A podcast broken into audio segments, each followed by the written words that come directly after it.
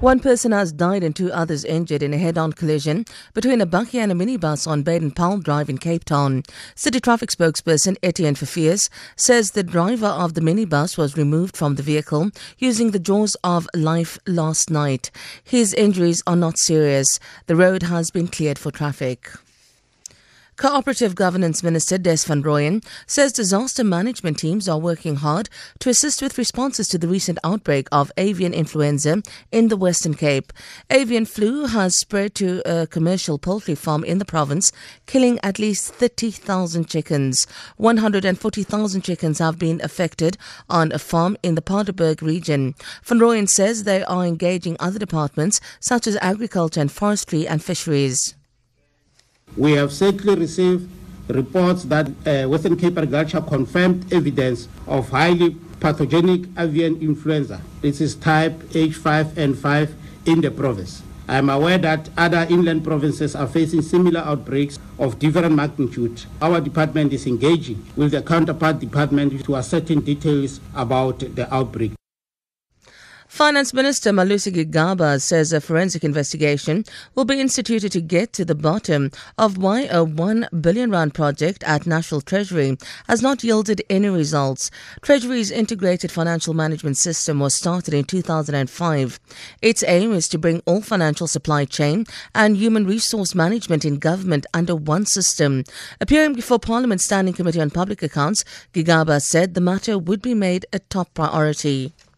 It is my understanding that the, the Hawks have also communicated to the DG that they are investigating the, the aspects of this matter. Arising out of all of that, there will therefore be requisite action uh, against anybody who may be found to have acted wrongfully. We apologize for that soundbite quality.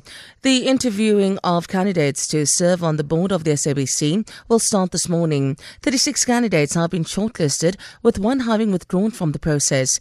Chairperson of Parliament's Portfolio Committee on Communications, Humphrey Maxegwana, will conduct the interviews.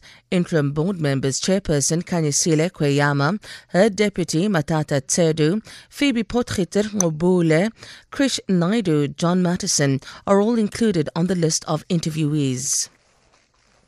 Zimbabwean President Robert Mugabe has described the late Libyan leader Muammar Gaddafi as a dictator. Mugabe, however, says he did not give the West the right to kill him in the manner that they did because he stood for the interests of his country and wanted to see a united Africa. Ironically, Mugabe himself is often labeled a dictator. He had this to say about Gaddafi. They come to Libya we had a good friend called Gaddafi. We didn't believe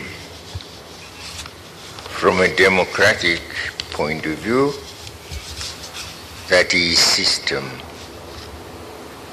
was democratic. He was a dictator. We agreed. The rand is trading at 12 rand 98 to the dollar, 16 rand 78 to the pound, and 15 rand 55 to the euro. Gold is trading at $1,311 per fine ounce, and the price of Brent crude oil is at $51.78 a barrel. For Good Hope FM News, I'm Sandra Rosenberg.